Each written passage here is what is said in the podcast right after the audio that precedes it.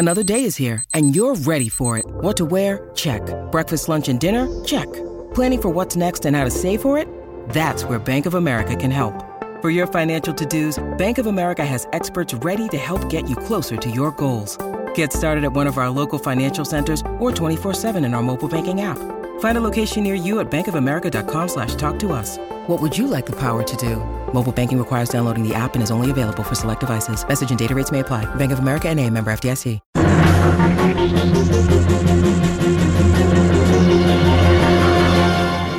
Welcome to Pickle Me This, the officially unofficial podcast for Rick and Morty on Cartoon Network's Adult Swim. I'm your host, Jim. And I'm Aaron. You can subscribe to the show on Apple Podcasts, Spotify, or wherever you listen to podcasts. This week we're covering Season 5, Episode 5 of Mortican Graffiti. Here's Aaron with the recap.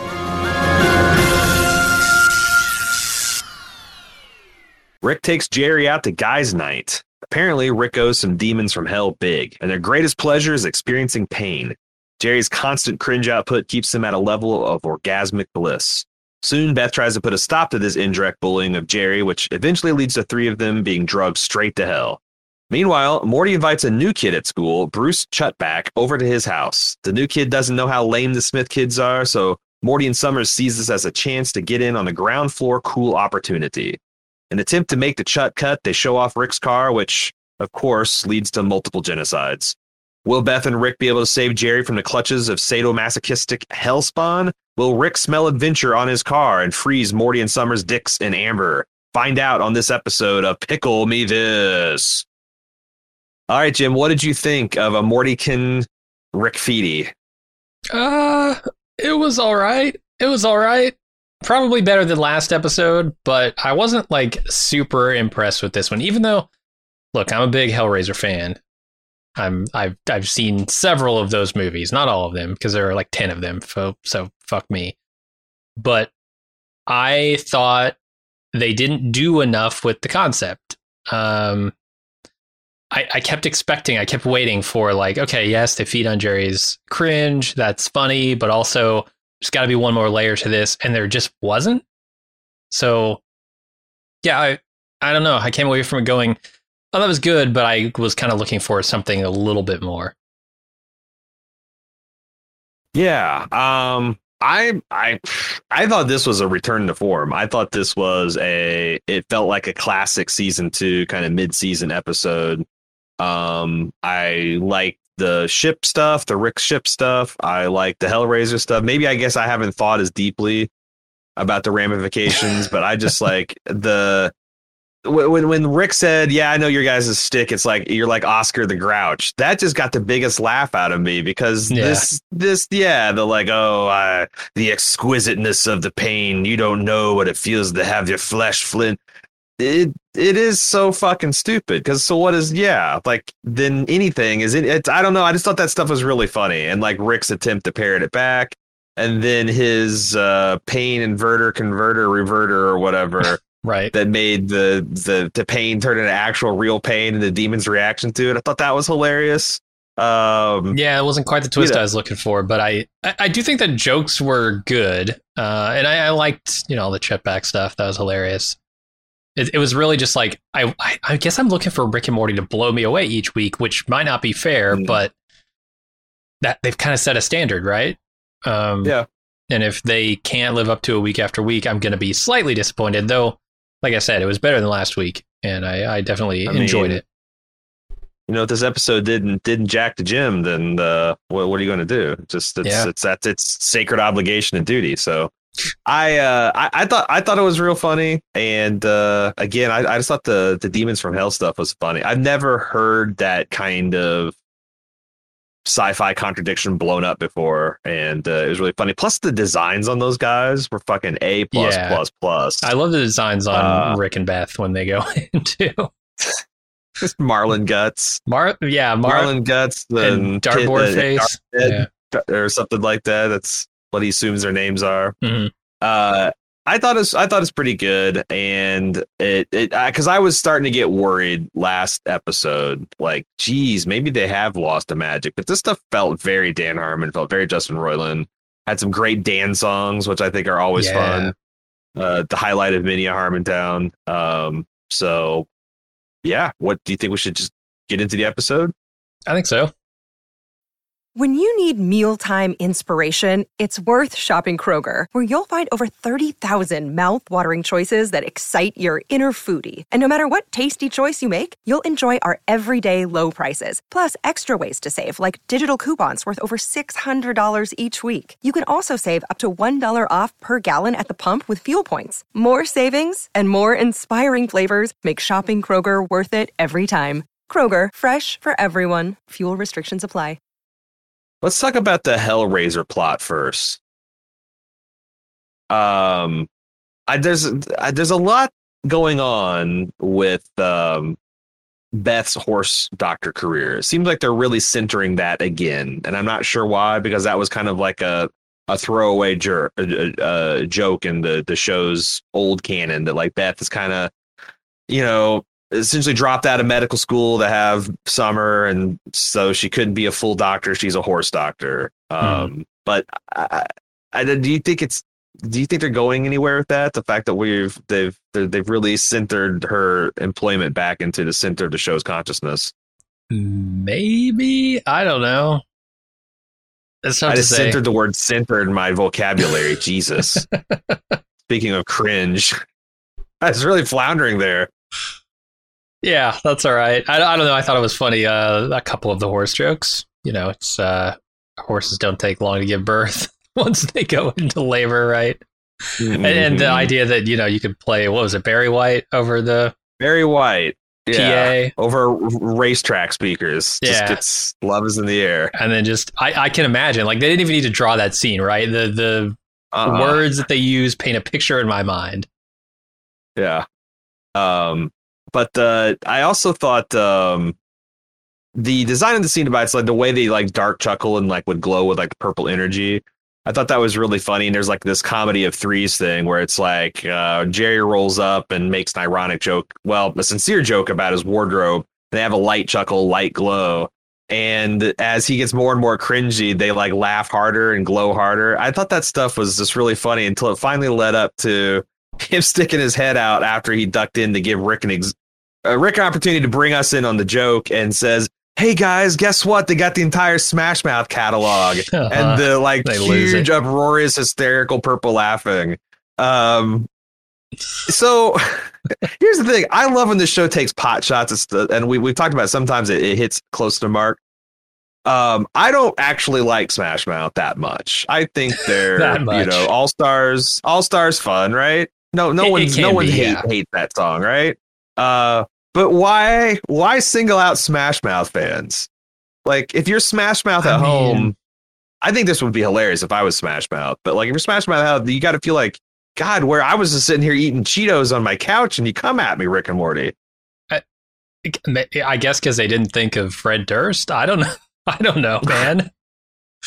uh, yeah, there's a lot of bands you could take shots at. I think they, the band they did take a shot at was pretty good with the song Yeah. he does sing. Oh yeah, that one.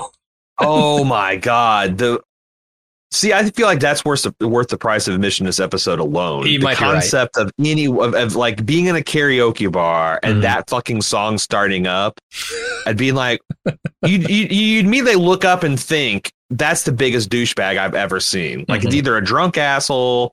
Uh, someone is trying to be ironically funny, but it's like there's there's no way. I don't know what kind of fucking charisma No, that joke's you too would have long, to have to pull that off. Yeah. right? Oh, it goes on and on forever. like like if you could like tell the karaoke guy, okay, okay, time out. I just wanted the first 30 seconds. Okay, play my real one. But like to do the whole fucking thing. Yeah. But the next level thing, I guess the thing that you were expecting to do with Hellraiser that did with the song Oh Yeah was have it be an unironic like montage music to like uh, Ferris Bueller style hijinks, uh, intergalactic hijinks Yeah, with Rick yeah. and Morty and the Joyride, uh, right no, from the the title, The Joyride. uh, Mortykin Graffiti.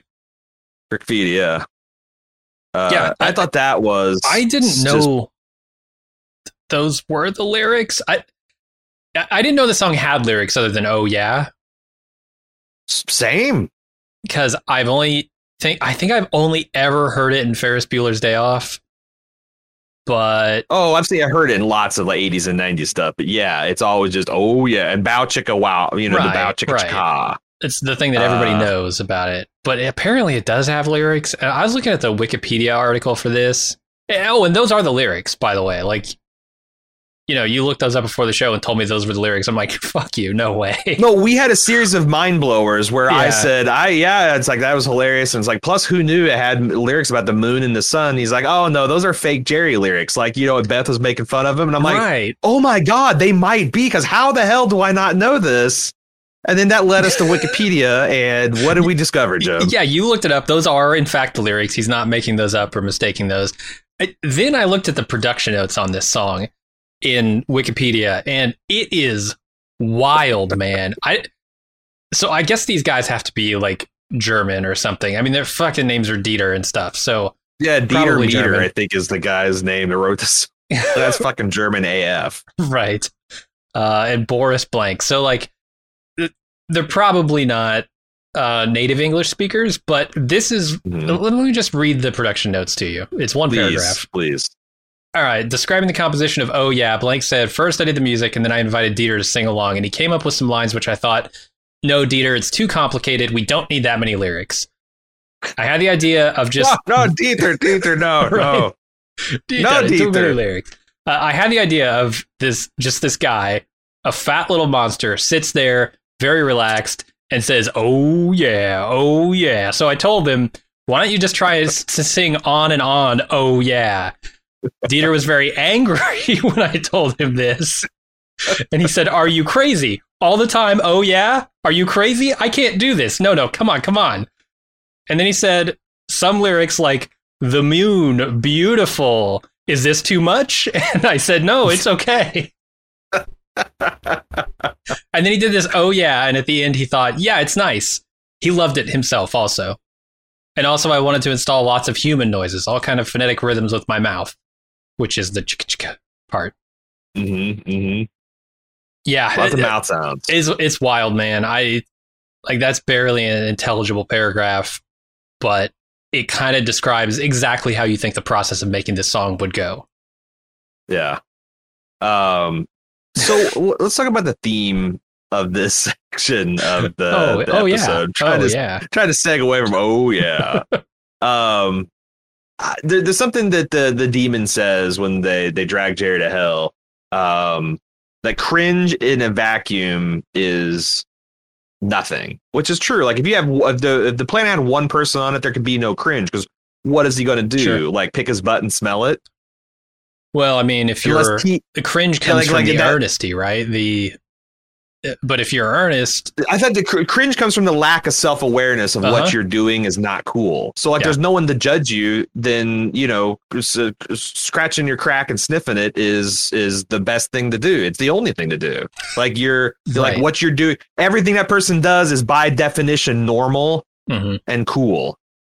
it's true. If you the second you add a, a, a person, it's like, what the hell are you doing? Scratching your ass and smelling it, you fucking smelly piece of shit. Then you got the cringe factor. Um, Mhm. and I thought that was a pretty astute observation. There was um, I watched this like there was like a 90 minute video that uh, this ContraPoints lady came up with on cringe, um, and analyzing like Wow. Twitter culture and stuff, and it made this exact same point. Um, but it's it's really fun like this this reframing that actually the the least cool thing you can do is judge other people for being cool um All right. how, where where where uh, do you subscribe to that take is there a limit to that take because like Oh, sure. Like when a billionaire blasts off into space and says best day ever, and everybody else is down here dealing with not the best day ever. That's cringe. that's pretty cringe Yeah. there's lack of awareness yeah Mhm. of, of other people's condition For Uh, sure. you can't humble brag about blasting off the space No. on the power of your personal fortune yeah Yeah. Like Tony Stark posing by a corpse of Thanos, throwing a peace sign saying, you know, it's just not. I don't know. Maybe that gets a million into Instagram likes. Oh, I'm sure it does because Um, cringe sells on on Twitter and don't TikTok shit. So Yeah. Do you think? Because I'm trying to. Because I, I try to think like, where do I draw the line? Because like I, I like to be the type of uh, guy that's like, well, as long as it's not hurting anybody, right? You know. Sure. But on the other hand, like there are costs to being a fucking weirdo. And I do think that there is like benefits to like knowing, you know, what are the social signals to send out to the other primates that you're I'm I'm part of the pack. I can be trusted with things like mortgage payments and children. And you don't have to worry about me because I'm just a I'm just a regular old regular old hairless ape. I got regular old hairless ape ape tastes, and I'm not gonna do anything too fucking crazy. Like, you don't have to do that, but there's utility in being able to at least you know do the old uh, uh, handshake negotiation of, of things. And like I mm-hmm. do wonder, I do worry sometimes that we're losing that. Like there's so much hyper individual like that they're like the fact you can't tell somebody, would you just fucking stop being annoying? You're acting, you're acting weird, and it's it's it's off putting and making people feel uncomfortable. Mm-hmm. Like, I think you should be able to say that about I don't know, sticking your hands on your pants, scratching your ass cheek, and then like smell it in the middle of McDonald's. Like that that should be something that we can still oh, label yeah, I mean, as that's cringe. just un- unhygienic. Uh, yeah, I, I feel you. It's like, is there is there room to embarrass people for their behavior? in in like, ways oh that are yeah, at the karaoke. Oh yeah, at the karaoke, you should have ended at the DJ. He should have been like, dude, Yeah, you yeah. can't. I'll play thirty seconds for the joke, right? but I can't do the the the whole thing because it's it's it's not going to be funny. Right. Um. So like who? Yeah, maybe the DJ's a cringe guy, but like they're yeah, we need to enforce some level of cringe. I think. I think. Well, if we're gonna do it, I don't think DJs are the ones who should be the arbiters of cringe. Take good taste. arbiters of cringe, no.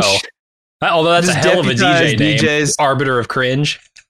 Oh, cringe arbiter? Hell yeah. Yeah, we get the DJs and and uh, fucking promoters. That's who we need to judge uh, what's what's Sure. good in society. The world would be a better place, I'm sure. Yeah. Um, I wonder, like Jerry. You know, we we we chronicle his patheticness patheticness a lot in this podcast. Um, it seems like he came around pretty quick to his wife and uh, father-in-law just clowning on him in front of demons. Uh, he's just so. I mean, I guess that's one of the reasons he's so cringe, right?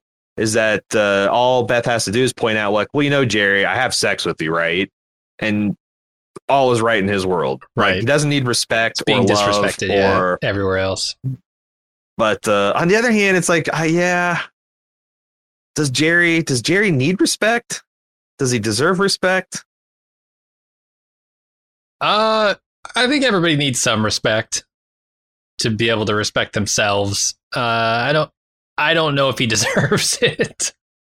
It seems like it only bum. What I'm saying is, it seems like it only bums him out when other people point it out that he's not respected. Like otherwise, he's just oblivious, and it doesn't. It, you know, it's a seems like it's coping mechanism. People around is like this guy is so fucking oblivious. You can just uh, do anything you want, and uh, he just laughs it off. Um, and he's so lame that you almost have to. You, you have to like beat him with a stick once a day just to justify putting up with him because it's like, oh, that felt good.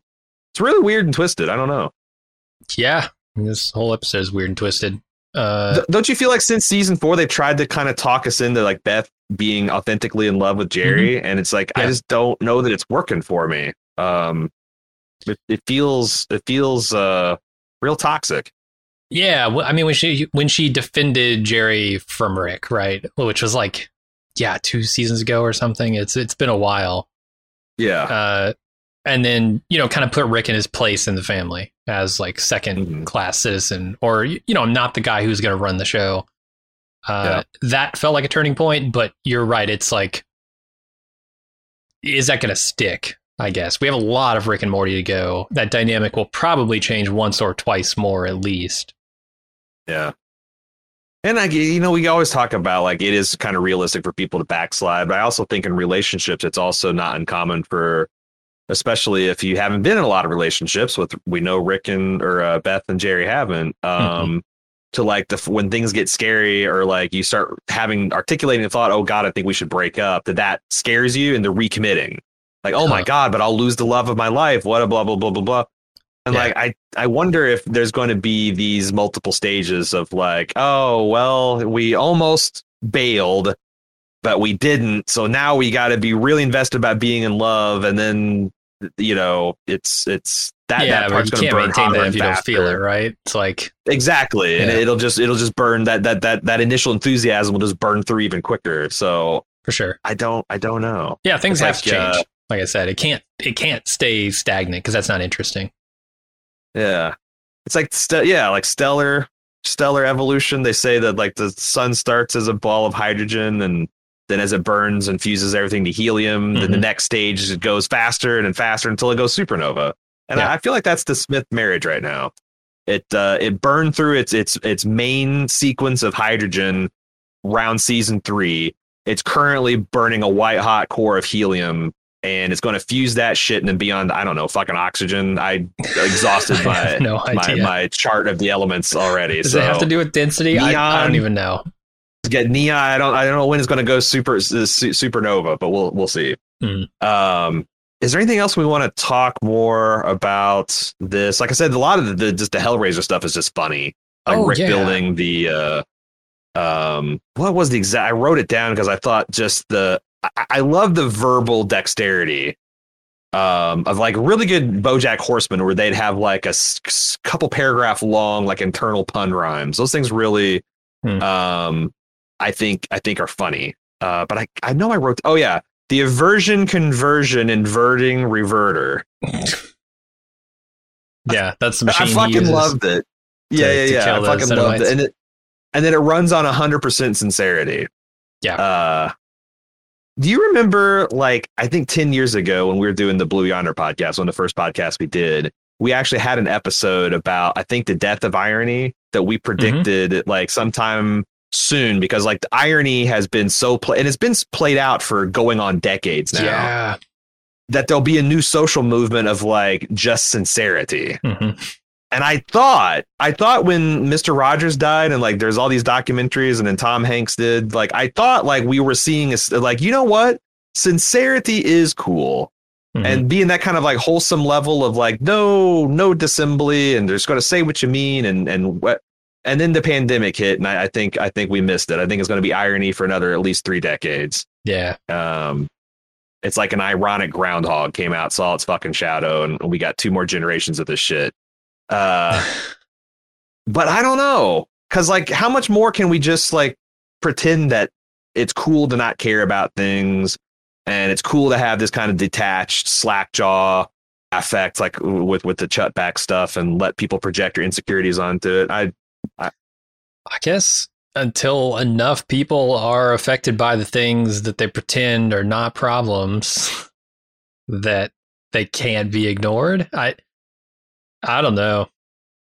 Yeah.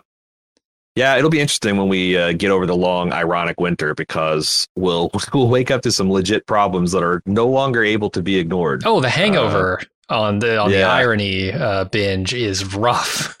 It's rough. Oof. Last a long time. Uh, I will say I think it's hilarious that he has to hook one of these Cenobites up to that machine because if you look around the room, none of these fucking people, nobody in here, like, tell me, aside from Jerry, who's in captivity, like they're Hmm. trying to save, who here is equipped to give honest uh, earnestness into this machine? Anybody? Beth? Nobody. The fuck no. Morty? Summer? Uh-uh. Rick? Hell no. Uh-uh. Nobody in this see, family does- is honest except for Jerry. So what powered it? Because like that's the thing I want to. See, I I think what I I think I know the answer, but I want to see what you think of it. What actually powered this sincerity machine, the pain converter? Oh, it was I, I, I guess I don't know exactly what you mean. It was one of the Cenobites, right?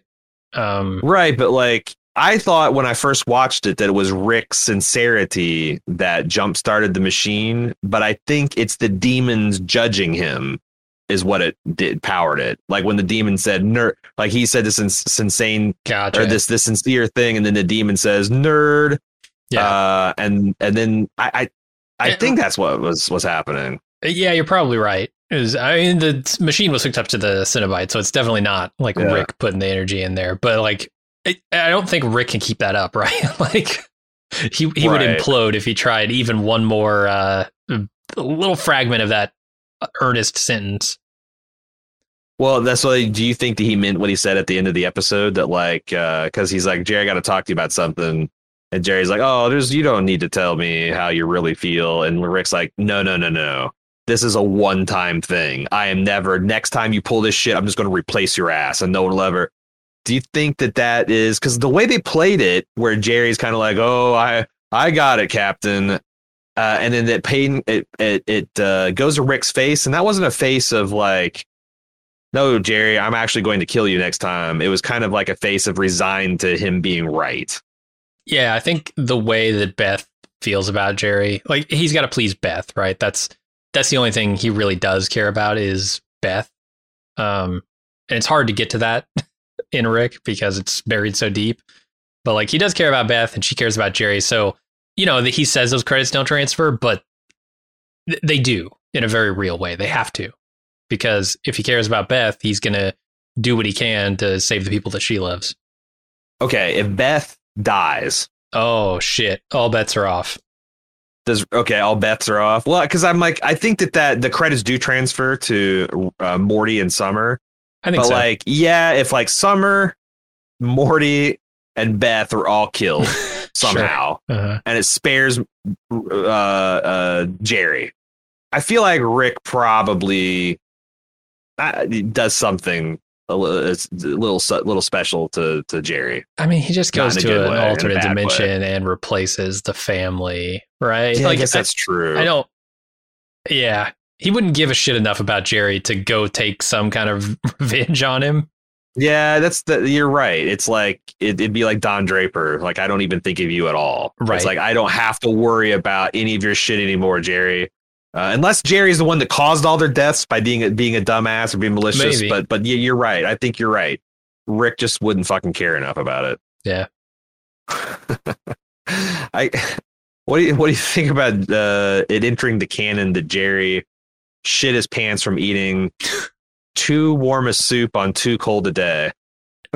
How- you- okay, as someone who doesn't eat soup very frequently, can you explain this to me? Is this a phen- like uh, where does the writers' room come up with this? Is this personal experience? Is this completely fabricated? There's got to be a nugget It's- of truth in there, right? You know, you're you're. This does sound like someone trying to justify a time they shit their pants, Yes. and they're like they're like desperate. They're like they're desperate for some justification. They're like dimly remember in elementary school the. and I don't know if this is real or not. Like if you, it was always the myth, the urban legend that the first kid that goes to sleep at a sleeping party, you get a bowl of warm water, Yes. you put their hand in it, and they wet their pants. Right. Sure. I don't know if that's true because it never actually happened. That it was always something to talked about, but you know. I never hated my friends enough to do it.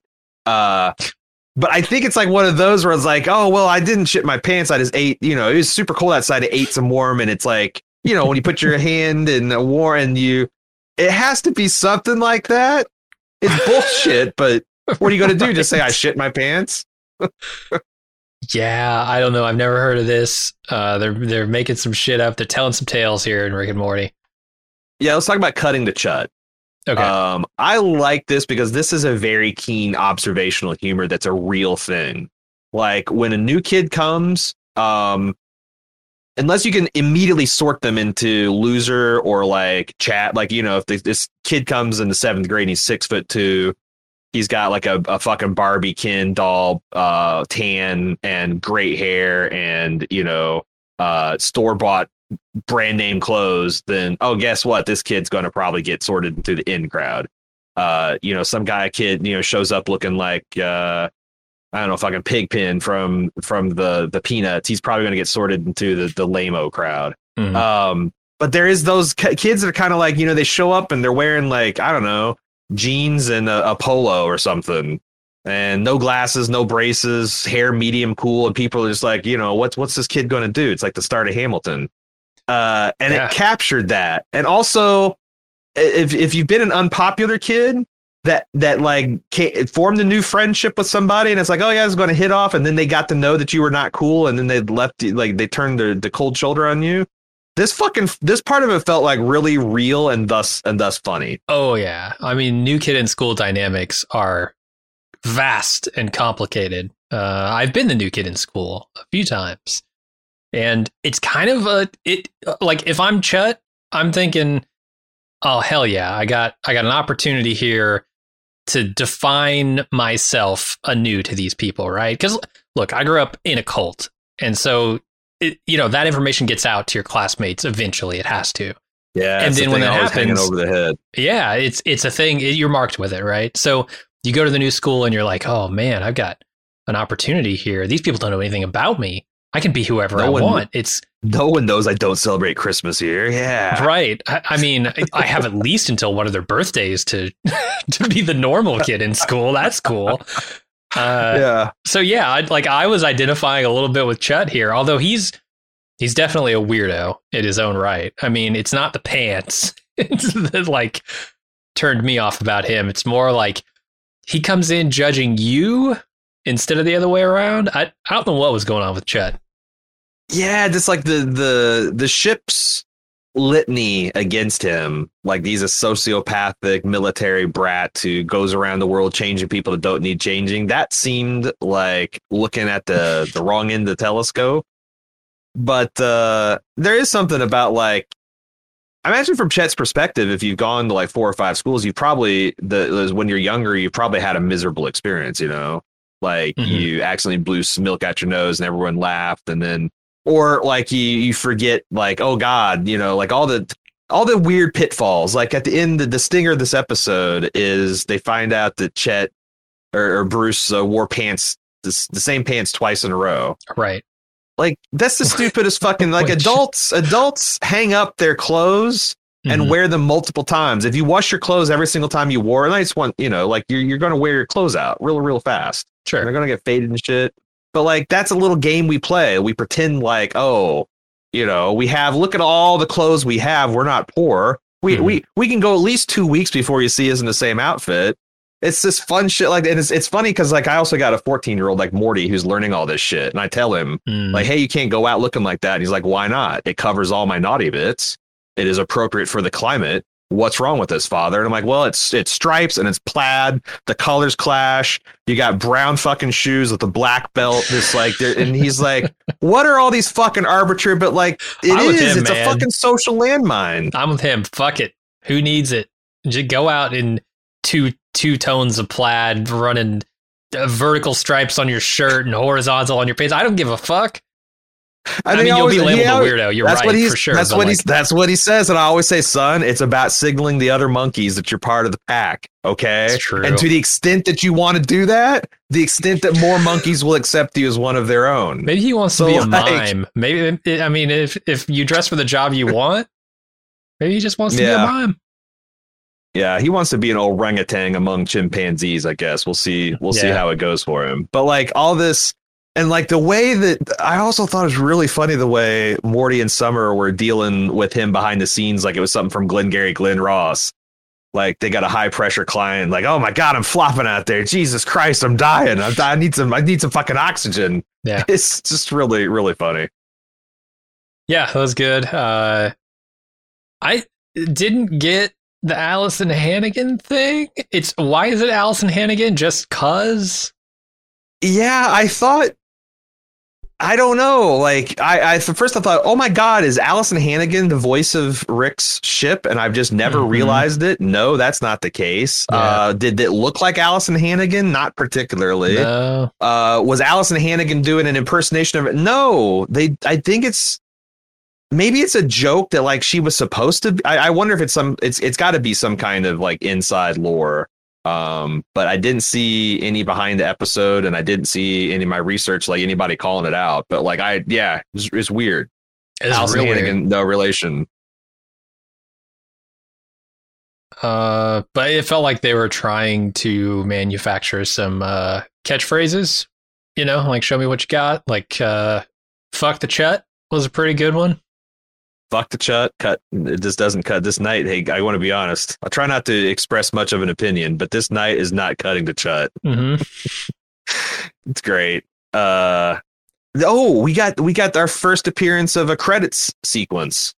Uh Summer smashing the mailboxes from the ship uh is one of those things we saw in the the intro and we speculated about what Right. um so if you had that on your bingo card, throw your red chet chut whatever on it. Um Yeah. Then he comes back thought- afterward. Uh, you know, you th- you think that's funny, huh? And then uh the mailboxes come in the in a spaceship and beat Bruce to tears on the sidewalk. Yeah, right after right after he went from cool kid to lameo, and then Yeah. he got the the physical beating to go with his emotional one. Um, I just I don't know. I like Rick's ship. This uh Keep Summer Safe is one of my favorite plot lines ever, and that callback and how much like the car just like loathes these children. Mhm. Like it gives me a real I have no mouth but I must scream vibe.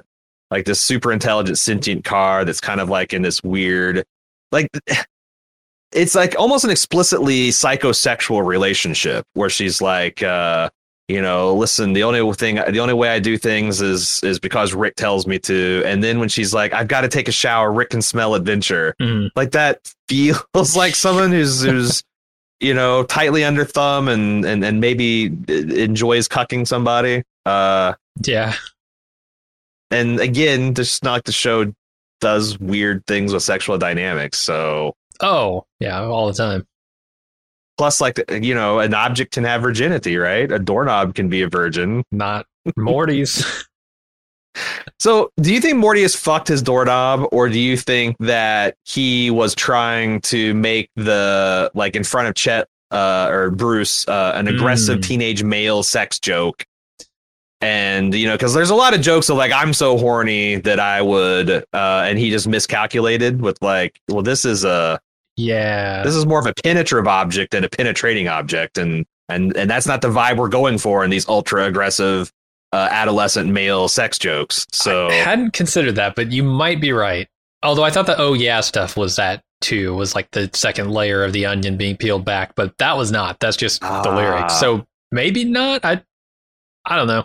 I give him the benefit of the doubt. Yeah, it was. I mean, fucking doorknob pretty committed like if you're talking for- keyhole that's something but I if you're talking like How bumping knobs yeah. Yeah, I don't That's know how that works. It's that's, I, I wouldn't think that i wouldn't make that for my first experience I wouldn't, Definitely that wouldn't not. be easing into the world just the the height alone.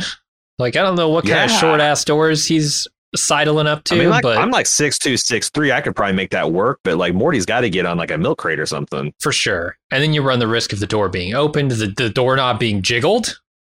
oh my god, yeah, mom barge, barges in on you, and suddenly you're impaled and stuck to the wall. Yeah, Not good. it's a bad Not good. scene. but you get the twisting motion at first, so that's probably gives You you, do, a yeah. bit of yeah, a little bit of. That's what I'm uh, thinking. You lock the before- door, you let him jiggle the handle for a while.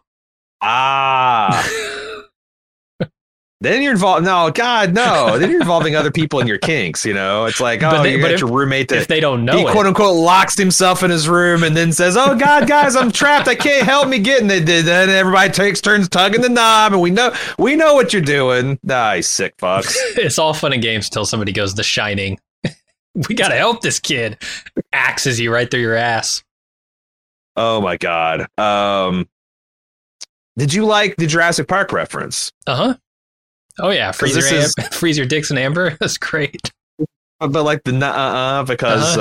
uh, this day is still like uh like I, when when you go to an invalid page on a Bald Move website, you configure configured it to where Dennis Nedry comes up and does uh uh uh. Yep, didn't say the magic word. Yeah.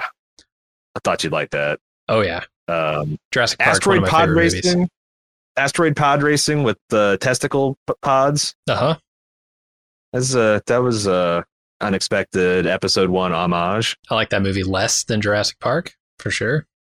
100% um i don't know like the trend the change former stuff like i It was okay. Uh, I wasn't feeling yeah. that stuff. I don't know. the car's got to like- get hers, but whatever. hmm hmm and uh, i thought there was some like uh what i thought it was funny what Chut was saying about uh you know well he's a car or he's a robot and i'm a car and he's yeah but he's a robot pretending to be a car. Why can't you be a car pretending to be a robot? Um i don't know. That i, th- I thought some of that stuff was going to go places that didn't end up going and they just like sharp turn into um, rampage and pandemonium. I did love when the car like buckle up bitches were going on a my joy ride like the first thing she does is she's trolling an entire solar system Mhm. and you're like well that's kind of fucked up and then she's just trying to catch like a galactus type to Yeah. kill it ultimately measure it and i guess it's too small for a trophy and discard it uh rick ship gets wild man Yeah. uh it makes you wonder how often they go off the res like how often has they have they blasted off without rick's permission um is this like the first time because like what stops the car from just taking off on its own whenever Rick doesn't need it. It might. I don't know. We just haven't seen it yet. I think it's the first time that uh, Morty and Summer have gone joyriding in the car. Mm-hmm.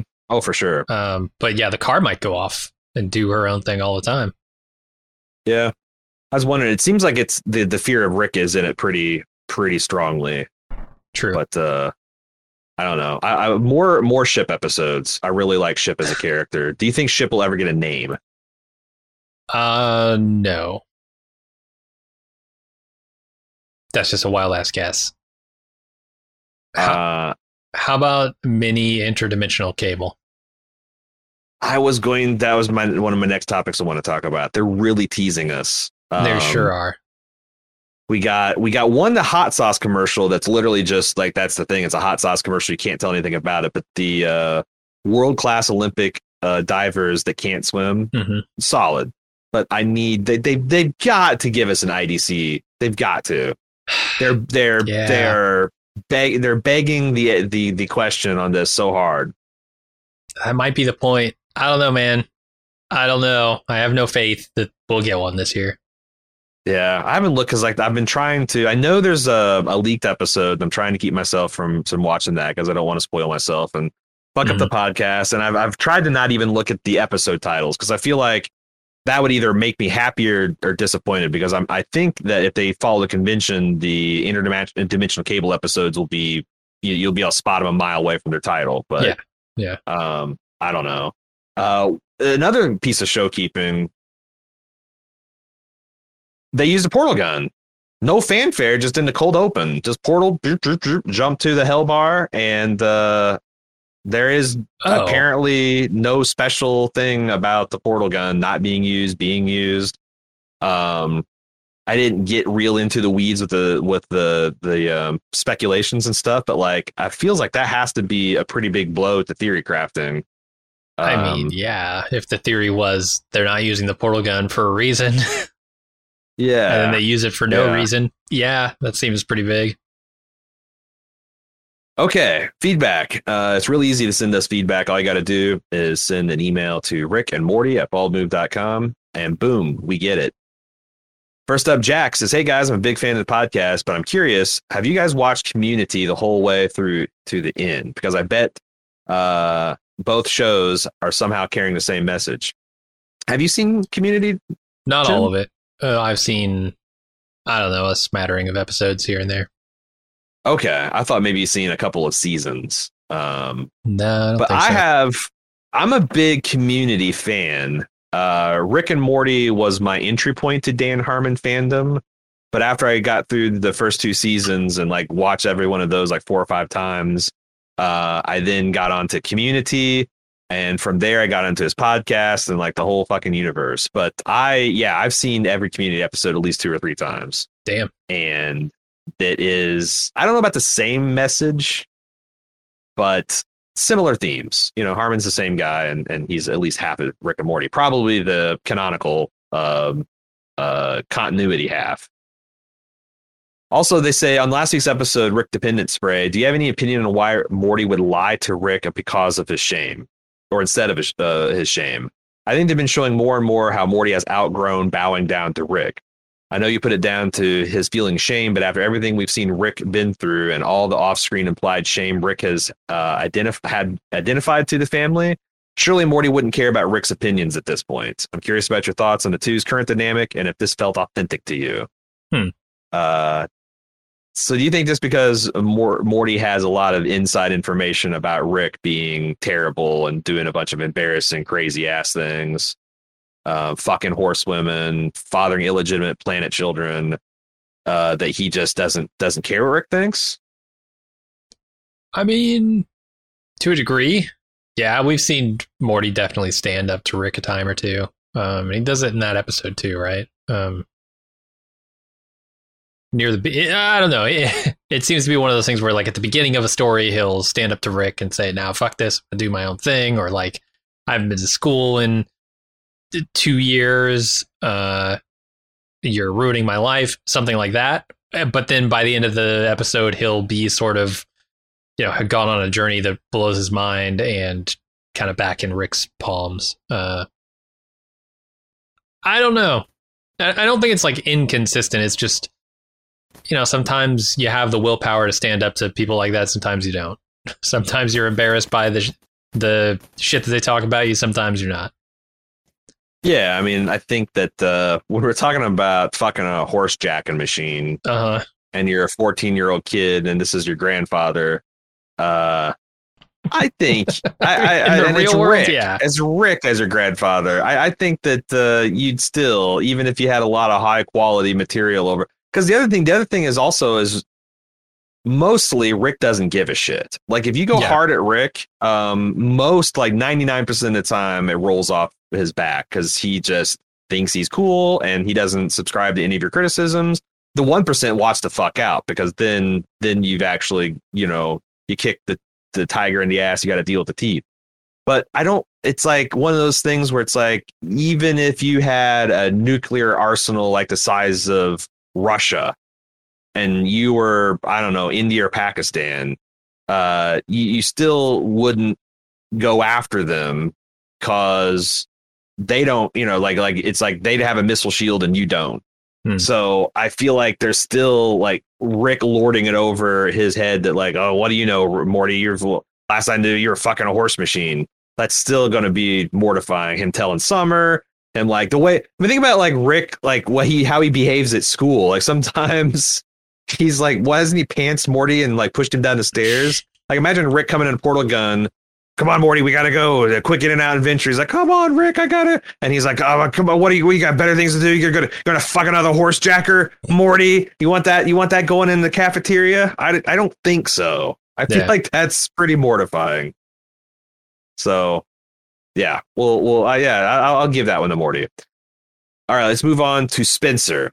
I agree with your assessment of the latest episode of Rick and Morty. So this was Rick Dependence Spray. We're still talking about. Mhm. It wasn't very funny, and it was a tad bit of a letdown. trying to f- put my figure on. Ex- I'm trying to put my finger on exactly where it went off.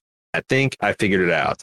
It's the tone, from the writing to the delivery of the lines. Everything felt off. For example, when Rick is explaining the weapon he's created against the Chuds to Morty, he's speaking very simply, and the delivery of the lines is flat. Now, normally, that's a signal to the audience that Rick knows what's going on around him. In the Scammers episode, he goes along to simulation in the same manner of speech. He talks in a simple, flat tone as though he's not wasting any more brain power than he needs. Hmm. Do you see what he's saying here? Like, Yeah. you know, when he's saying, like, well, Morty, I'm just analyzing the semen because, you know, the DNA it very sounds very similar to how he's behaving in the simulation when they're trying to get the. Uh, or he's leading you it, the- along, right? Because he already knows he knows what's up, and he's playing with you. Yeah. or or getting like right. leading you along the path to admitting the thing that he already knows. as part of the show's language is that when Mhm. Rick is like this, he's being obtuse. Um, although sometimes it's just a setup of a joke. And here, here's here's where I think it's like, for example, do you remember in um, the episode with the devil, uh, Rickful Things? Mhm. Um, he acts pretty obtuse when Morty's explaining him about the you can't use the R word anymore. He's like, "Well, Morty, I'm I'm not saying anything about the differently abled. I'm just trying to express that this would actually reduce my mental capacity." He says in the exact same tone because like it's not Rick being obtuse, it's just Rick not being in on the joke so that the joke can land. And like this I feel is the same kind of way because if Rick is like, uh, sure, Morty, there's no little boy semen in here. I get what you're saying, wink, wink. Well, then the rest of the episode's joke, to the extent that it is, doesn't land. right, right. Um, but anyway, that's what the, they, they said. It's like my issue with this is it signals to the audience that Rick is in on the joke, just like we've been saying. Mhm. Um, this is net, but but this is never in uh, what happens. They never. It's never a payoff to the setup. At any rate, it didn't work for me. My wife had a theory that this episode is a mashup of three of the writers' worst ideas and previously discarded ideas. She thought as a writer's challenge, they took upon themselves to try and stitch a cohesive part uh, plot of three different bad ideas. It was explained the Hmm. second grade level writing and bland dialogue. Um, I'm pretty sure we've talked in previous Rick and Morty's where that's literally what's happened. That they've had like two or three like story ideas that they kind of jammed together. They finally broke it. Um, and they've also, I know, listening to the commentaries that Harmon has said that a couple of the episodes kind of escaped before they personally were proud of them, or they had a lot of reservations, and it ended up Mhm. people loving it. So, like, I wonder if like what does it mean to hold an episode until it's hilarious? You know, like if like Right. if you say like you know that Meeseeks episode, we were like really fucking nervous because we let that out there and we thought that was the dumbest fucking thing. We were so high when we wrote that episode. It never made sense when you're reading at the table, but we just had to like fuck. The studio's like, we gotta start animating. We're like, all right, animate it, and then it turned out to be people's favorites. Like, I don't know what what what do you do when the one the time out of hundred your gut just completely lets you down and you make a bad episode? I don't know, man. I've always found that fascinating with comedy writing because I can see a path to like drama where everything comes together and is satisfying and everything makes sense Oh. and clicks. But in comedy, it, it's so like, I I mean, it- comedy is a subversion of expectations, right? And so once you expect the joke that you've written, how do you then get yourself in the headspace to be subverted by it to find it funny? How do you not just end up thinking all of your comedy sucks? Like yeah, 10 like, oh minutes after God, you write it because done to death. Right? You wrote the joke, you've heard the joke, you've thought about the joke, you've laughed at the joke 15 times. It's no longer funny. And yet you still got to put that out into the world and hope that everybody else feels the same about it as you did the moment you wrote it. It's that seems like a really hard emotional thing to do. because even if you grant that like at each stage it becomes funny and new like you're sitting at the you're sitting at the uh, writer's table and someone says something hilarious and then you're like okay well let's work it into the episode and someone comes with the way the perfect way to work it into the episode and that's hilarious again and then you see like the rough draft of the visual and it's like oh okay i see what that- that's even funnier and then like okay let's get justin in the booth and see it and oh, oh that that line re- like eventually you're arguing over frame timing of stuff to get it to the final thing. And like, how the hell do you know any of this shit is funny? Like the 17th time you've fucked with the timing or something like that. I, no idea, man. I, same way, man. Like the, the ability to get in your head. So Mhm. like, it's kind of remarkable when you see something like Rick and Morty or Community or, you know, The Office, any of these shows that just have a 90 plus percentile record of hitting their episodes out of the park. Yeah. I just that just that's like as as much as you can you can't ask any show to be 100% perfect. So it's kind of amazing that Rick and Morty has had as few like real eggs as they have. Mhm. That said, I think a lot of people uh, have been on high alert ever since you know Justin and Dan got paid the big bucks to do a lot of stuff and there's been you know every they, they always make um there's always headlines made about new hire, writers being hired but like that's a sign man like um good writing rooms get rated for talent Yeah. you know a lot of the, the person like the wrote pickle rick is now show running her own show like that stuff happens and you got to be able to replace people and um and and usually you know like it the, like that kind of like showroom uh, writers room doesn't really click into a couple seasons in so like I Mhm. don't. I just don't think it's like I see this episode and I saw Dan Harmon's fingerprints all over it. Sure. There's no way he's just kind of like checked the fuck out or is not showing up anymore, like a lot of people are afraid of. But I think every single time a bad episode happens, you're going to start hearing that because it's the meme in the fandom now. So, but anyway, I think that I think that Rick Dependence Day was just a bad Rick and Morty, and if they Yeah. get uh, I'll start worrying when there's a couple of bad episodes, like th- two, three bad episodes in a season, and then the next phase of worrying will be when half of them are bad, and hopefully by the end of season ten they'll all be bad, and we can stop watching it like with two seasons to go and move on with our lives. We'll see. Yeah. anyway, uh, that's what we got for Rick and Morty this week. Thank you so much for stopping by and and uh, spending your afternoon, your evening, your morning to meet with us. Um, I hope you've enja- uh, added to your enjoyment of Rick and Morty this week. Next week we'll be back with uh, another one. I have no idea. Um, this is they're, again they're out of order still. Like this was the sixth one supposed to be aired. It's the fifth one that actually was aired. The seventh one got leaked. Um, I've been trying to stay out of spoilers and stuff, but uh, I, I do know we will have a Rick and Morty episode next week. We'll Mhm. talk about it then. If you'd like to send in a feedback, it's Rick and Morty at baldmove.com. Uh, thanks again for stopping by. Until next time, I'm Aaron. And I'm Jim.